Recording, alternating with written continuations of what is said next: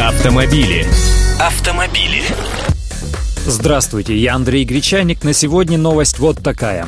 АвтоВАЗ ударит по несунам рентгеном. На заводском КПП установили устройство для проверки автомобилей. Никак Волжский автозавод не избавится от вала хищений. Были ведь случаи задержания жуликов, придумывавших хитроумные способы воровства запчастей с использованием ливневой канализации. Но чаще всего происходит это гораздо прозаичнее. Народ просто-напросто вывозит, что плохо лежало, на собственных автомобилях с территории завода.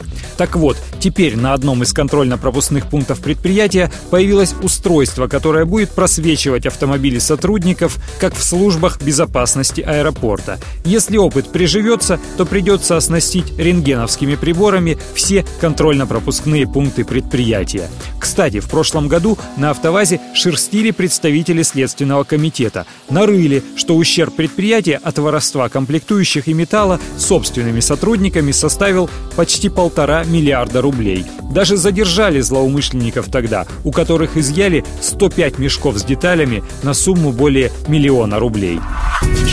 Автомобили. Автомобили.